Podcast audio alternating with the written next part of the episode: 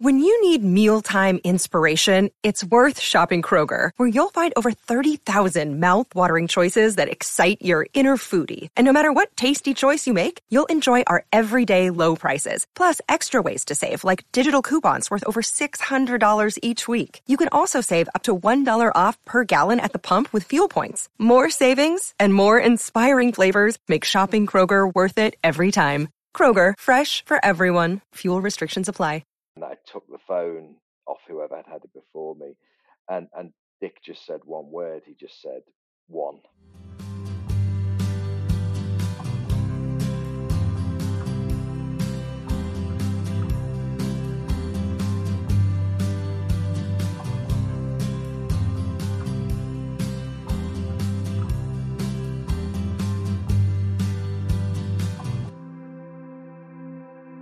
Hello, and welcome back to another episode of Lived Through That, the podcast where influential artists of the 80s and 90s talk to us about a pivotal moment in their lives. I'm your host, Mike Hipple, and this week I'm pleased to welcome Simon Rowbottom, also known as Sice, from the critically adored band The Boo Radleys, who Spin magazine described as one of the greatest 90s bands that most Americans haven't heard of. He's about to embark on the 30th anniversary tour with the Boo Radleys, celebrating their ambitious 1993 album Giant Steps. In addition, they're about to release their eighth album titled, appropriately enough, Eight. We had a great long conversation, so much so that I might have a bonus episode on this one. But for today, Sice tells us about the process of becoming and how sometimes it's about the journey, not the destination. He speaks openly about the pursuit of fame, what he found when he got there, and how those lessons informed his creativity.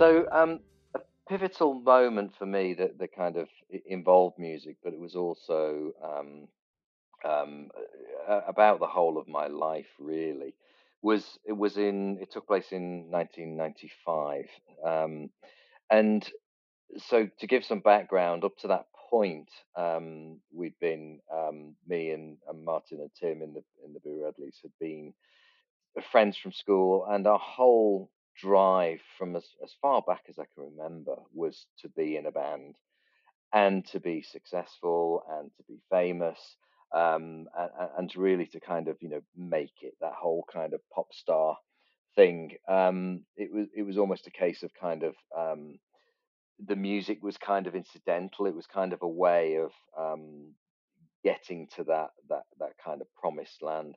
In, in pretty much in, in kind of growing up, we grew up near Liverpool, and one of the things that they always say about Liverpool is that you know people in Liverpool either want to be a famous footballer or they want to be a pop star because it's kind of like that's the way out. That's the way of the kind of uh, uh I suppose the the mundanity of life.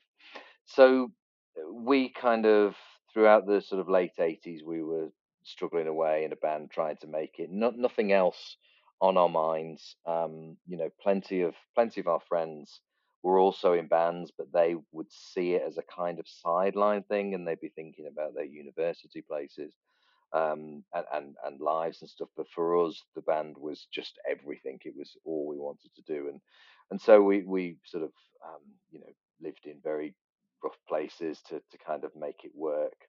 Um, and gradually, over a sort of five year period, we started to sort of slowly build up. So there wasn't a sort of overnight thing.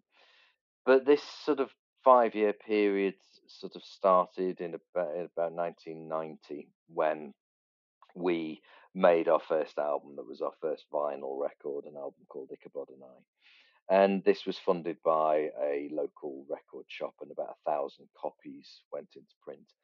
And this was the start of this kind of growth um, that, that that began.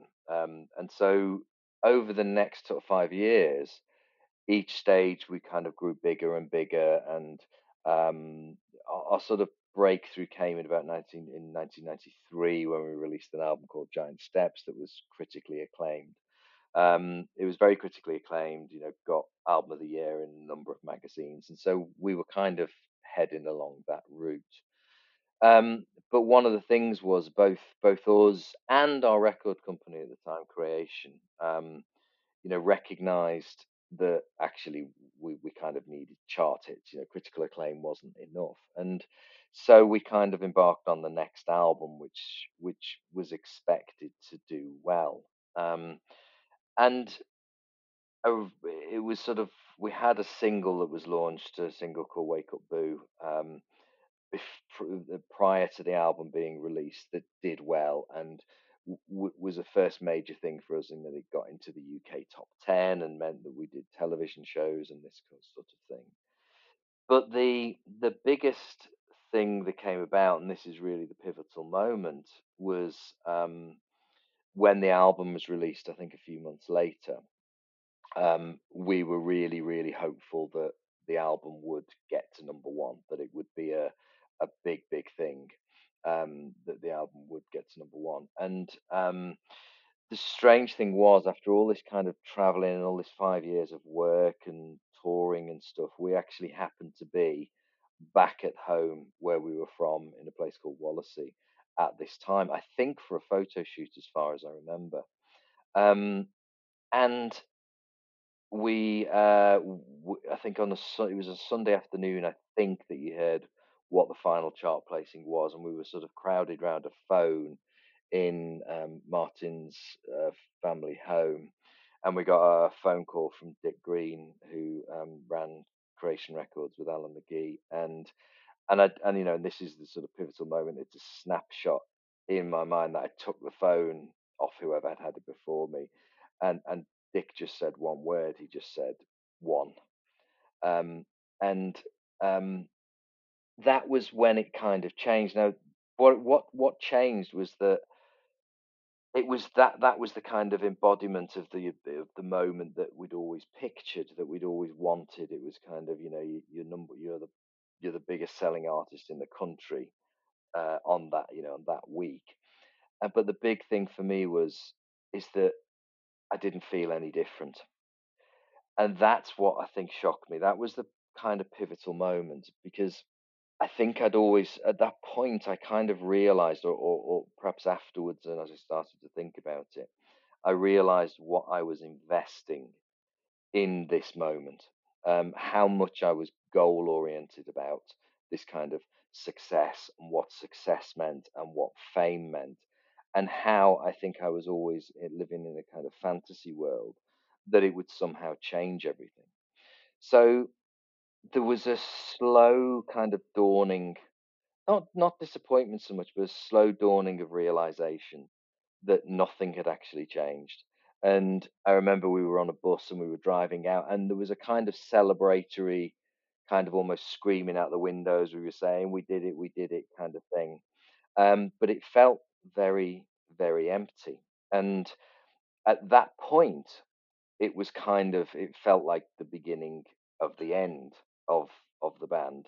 But it also felt there was also a sadness there because it felt like actually we'd finished the climb, you know, and you and it was it was almost like you realized actually how much you'd enjoyed the climb and that the climb was over and actually that the climb was was the thing you were doing it for once you got to the peak and you kind of looked around you kind of felt okay it's nice but but the climb's over and now we've just got the descent and and so it really felt like that we started to enter a descent then. But the other, but the important thing about the pivotal thing was that it started to make me uh, reconsider my life and my um, my goals and and how I enjoyed life, and it was quite problematic for a while in that it um, it took away that that drive w- which we'd had, and from from a very very early age, and suddenly realizing that that was something that was quite irreplaceable. I suppose it sounds fairly trite to say, but it was that thing of actually following a dream, and it was a dream. There was no reality to it, but it was following a dream, and being on that path, there was something um, very good in in in living that fantasy. There was something kind of um, I don't know being able to step out of reality a little bit. So from then on, it was kind of it was almost a kind of thunk down to reality. Um, and in in doing that, it was also a very very good thing because it kind of made me start to appraise my life, my reality, rather than a rather than a um, rather than the the fantasy. And I found that I went through a sort of period of the next, I guess it was probably the next two, three years of realizing, of, I suppose, of trying to hang on to the dreams, of trying to hang on to something else, but slowly realizing that it, it wasn't going to happen. It had gone and it wasn't going to come back.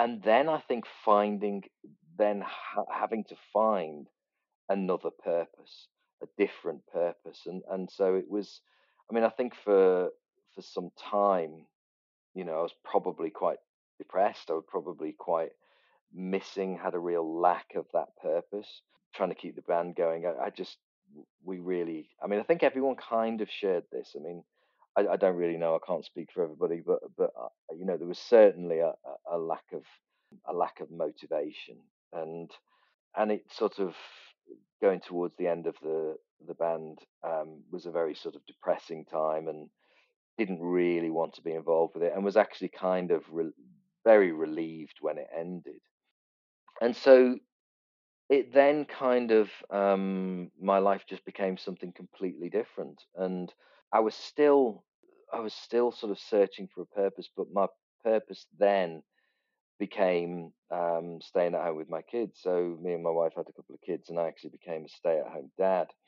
And that was my purpose for a good five or six years. That was a really sort of vital time for me and taught me a huge amount about myself and my own kind of my own limits and my own patience and my own understanding and taught me a huge amount about development. Um, and so but after another five or six years, I kind of found myself rudderless again, and and so um, I needed to kind of almost take on that journey again. I realized how much I missed the journey and how much I missed the climb. So in 2007, that's when I started to retrain as a psychologist. And so the climb then was actually ended up being longer than the than the first climb, I guess, um, in that it was how long? Uh, probably seven years in total um, to become qualified and set up a bio private practice. But it kind of, you know, it it one of the things that um, that it kind of I kind of used it to replace that climb, but still didn't really, I don't think, appreciate how to take how to enjoy the journey. I still think I kind of thought it was having the goal. The goal was the thing, and working towards the goal was the thing. But actually, you know, as time's gone on, I've been able to look back towards that that pivotal time when when we, we got to number one and the period before it and see that it wasn't the goal it, it was the it was the journey you know it was it was the process of becoming that's what is um and and that's what I've kind of learned many years later um, of the enjoyment of the process. That that's where the that's where the satisfaction lies. That's where the um, that's where the enjoyment lies. That's where the development lies. Um, so I think it was you know it was even though it was a kind of an apogee of what we were trying to achieve. It was a number one album and it was being lauded and it was everything. And we got the fame and we got the recognition, all those things that as a child I'd viewed as as really, really vital, as really, really important. Um, realize that actually those things are very, very empty, and the the process of of taking enjoyment out of living every day has has um, been really, really important. And that you know, twenty three years later, now we're making music again in the Boo Radleys. That has made this experience so much better, so much more enjoyable. That actually there's no focus on goals. There's no focus on what we want it to be. It's just simply trying to enjoy the process of every day, whether it's uh, you know whether it's something that's that's that's good or whether it's bad. It doesn't really matter. It's just the process of, of being in it that we're able to focus on. Um, so it's so that pivotal moment, although at the time it felt very um, it felt very flat, it felt quite disappointing, it felt just the opposite of everything I imagined it would be. It's very much taught me uh, a very, very valuable life lesson.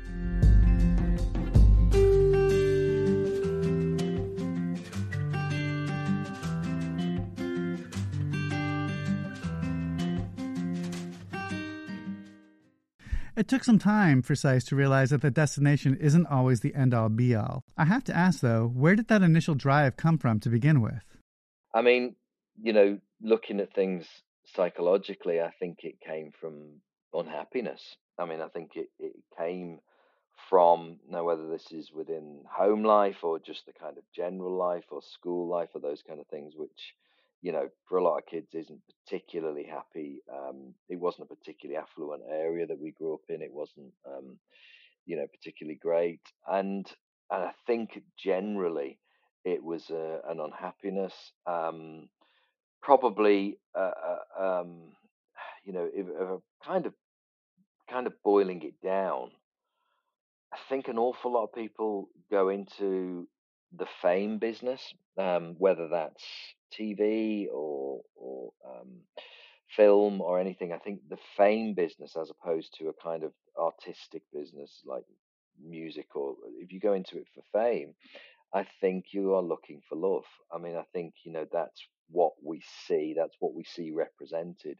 For me, you know, when I looked at those bands who were appearing on Top of the Pops and these things, whatever I would watch as a child, you know, I think what I would see is that those bands were loved you know that these people were laughing uh, clapping and cheering for them and you know and you'd see footage of the beatles and they would be absolutely adored. And i think that's what you know you look at and think i mean none of this was conscious particularly but i think you know we look at that and, and that's where the drive comes from. It's kind of i want that. I want that adoration. I want that love. And i think that's where you know finally getting to that point and feeling actually I don't feel any different, you know, because it's it's false. You know, it's not it's not real.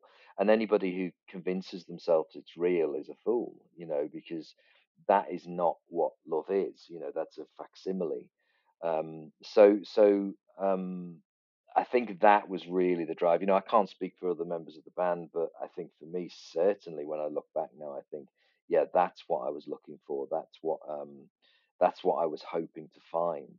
And and it's such a shame because you know I think still very many people um, these days are looking to find that, and I do think that actually an awful lot of people who set off, I think this is really where there's a mental health struggle that goes on because I think it's you know people will try and use this as a, as a coping mechanism, and you know with us with, with us, we didn't really get the kickback. And these days, I think the social media kickback that people get is is is really cruel because they get to that point and and it's not even uh, with with with kind of social media it's not even that people have that realization that this facsimile of love isn't real but they actively they, they realize that they're actively disliked you know, on on social media, and that that that can be, I think that can be hugely crushing. I'm so glad I didn't have to have that experience because that would have been hugely crushing. So I think I think that's what the that's what that drive is. It uh, certainly was was for me when I look back and ask myself the same question. You know, why why was I so driven by this? What was it that so appealed? And, and but but what's been really good is that actually, you know, they they did one of the strange things was that I, I really sort of only began to, I guess, appreciate the music side of things. It sounds strange after that kind of pivotal moment. I, obviously, I sort of enjoyed the music and did it, but but but never really took it as the most important thing. I think when you're sort of enamored of publicity and fame, I, I think that that kind the artistic endeavor sort of disappears into the background but one of the things was that that's kind of now reversed and and actually none of that other stuff matters. Um, what what matters is the artistic endeavor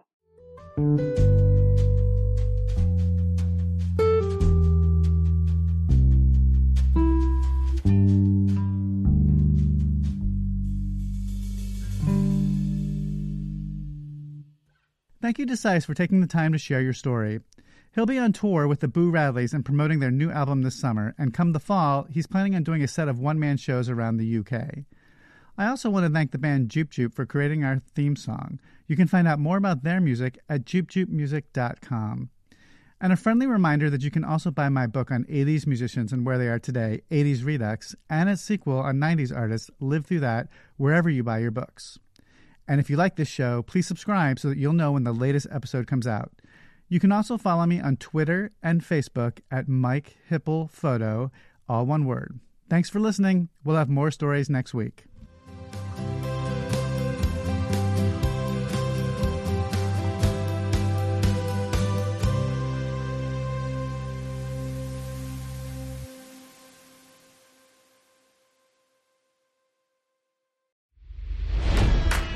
It's NFL draft season, and that means it's time to start thinking about fantasy football.